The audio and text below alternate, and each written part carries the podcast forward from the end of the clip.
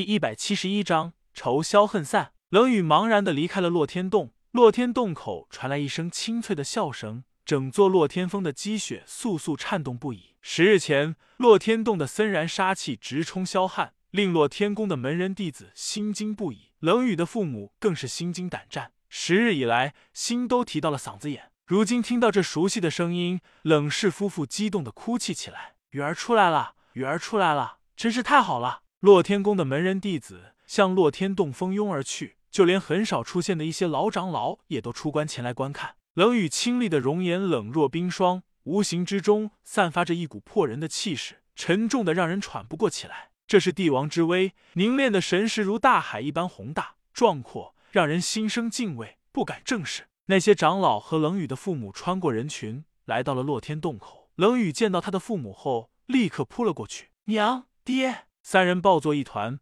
冷雨强大的地境气息尽敛，脸上满是泪痕。围观的洛天宫弟子长出了一口气，那种巨大的压力终于消失了。过了好久，这一家三口才分开。这时，洛天宫中的那名老地境高手走上前道：“雨儿，你步入了地级境界，真是可喜可贺呀！我洛天宫一脉从此多了一名年轻的绝顶高手。”其他长老也都露出了笑颜，纷纷称赞：“洛天洞千年未有生还者的噩梦。”终于结束了，我洛天宫终于出现了一个奇才，千年古派将重振雄风。那名老地境高手打断了他们的话，道：“雨儿，独孤公子呢？他怎么没出来？难道他？”冷雨的父母也着急的问道：“雨儿，独孤拜天公子呢？他可是专为救你而去的，你没见到他吗？他专为救我而去。”冷雨惊呼道，同时眼中闪过一丝复杂难明的神色。冷风道：“你没见到他吗？”冷雨道：“没，没见到他。”冷氏夫妇的脸上露出了焦急的神色。冷风道：“怎么会这样呢？他怎么会消失在里面呢？他已经达到了地级境界啊！”冷雨的母亲也道：“雨儿，你真的没有看见他吗？哎，其实这个孩子挺不错的。虽然江湖人把他说成了魔鬼，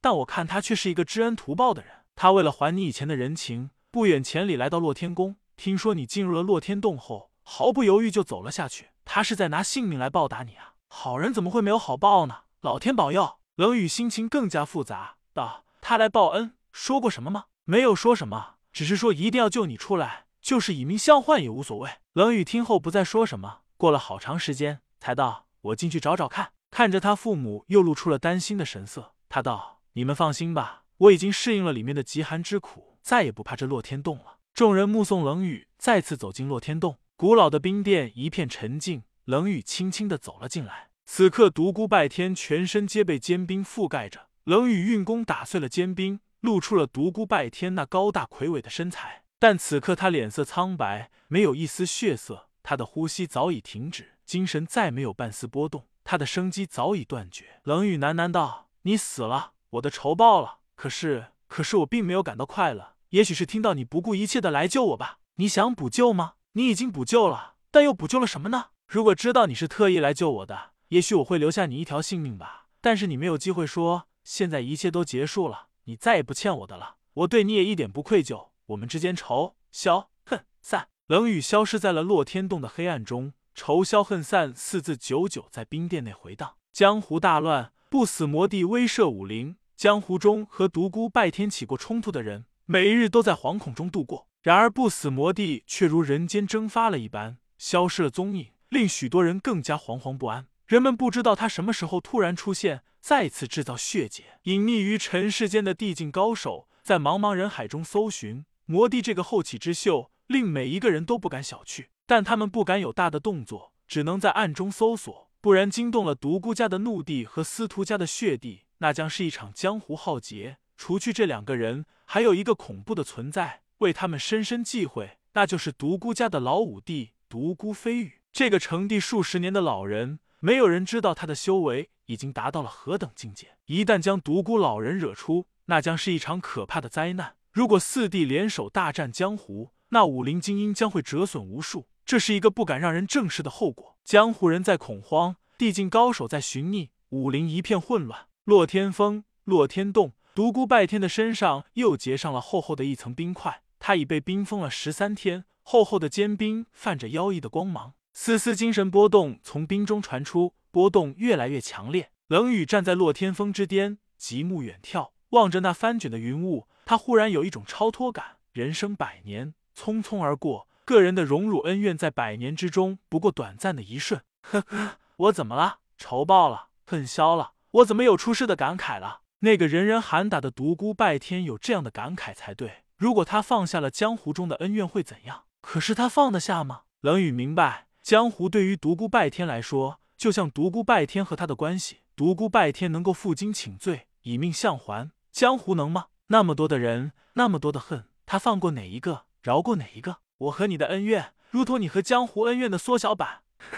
江湖啊，我帮了你们一个大忙。独孤拜天，我也帮你做了一个选择。死对于你确实不公平，但唉，一声沉重的叹息自风中传出。冷雨心中再无牵挂，他决定从此一心修武，以期有朝一日能够勘破生死，达到传说中的圣级境界。虽然他知道这条路很漫长，但他知道一定能够达到。那位隐在暗中的圣者已经向他体内打入了一股圣元，经过独孤拜天的助长，他已初见成效，助他迈入了地境。假以时日，他会像一粒种子一样生根发芽，最终长成参天大树。当然，这个过程需要他不断的浇水，而这个水就是他脑中的洛天诀。风中再次传来一声叹息，冷雨消失在了洛天宫内。十五日之后，洛天洞冰殿之中传来一声清脆的崩裂，独孤拜天身上的坚冰片片皲裂，大块大块的向下脱落，将他高大的身躯暴露在了出来。此刻他脸色不再苍白，恢复了正常的血色。他呼吸悠长，似乎处在沉睡当中。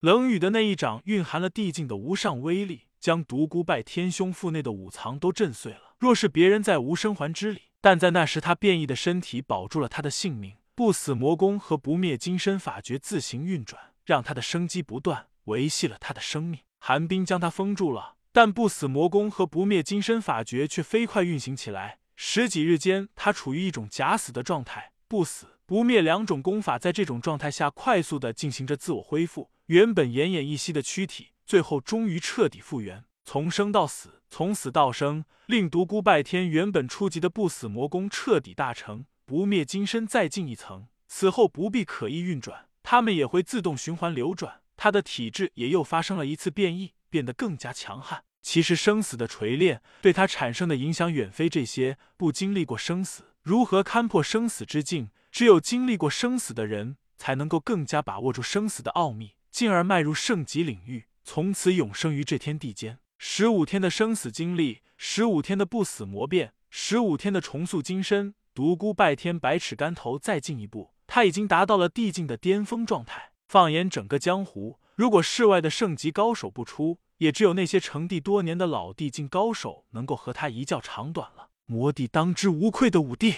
独孤拜天悠悠醒来，发觉自己还躺在洛天洞的冰殿之内，但身体却没有感到一丝寒冷。他知道的功力又精进了，浑身罡气汹涌澎湃，似欲爆裂开来。他忍不住仰天长啸，激荡的音波冲出了洛天洞，冲上了洛天峰。长啸持续了半刻钟的时间，整个洛天宫再次震惊，洛天洞又见异动。怎不让他们震撼？所有洛天宫的弟子都向那里涌去。这是谁？难道是那个独孤拜天？他还活着？天呐！洛天洞中又将走出一个活人，神奇！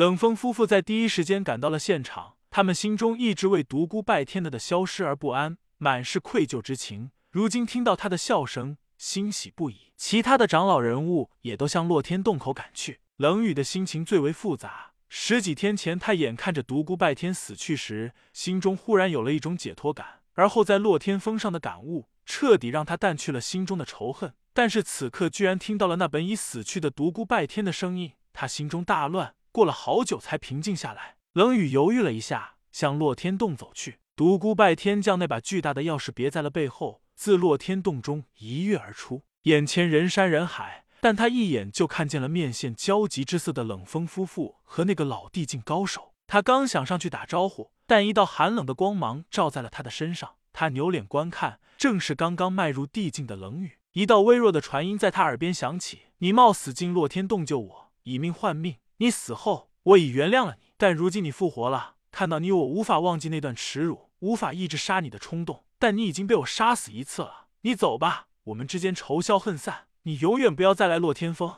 我永远都不要再见到你。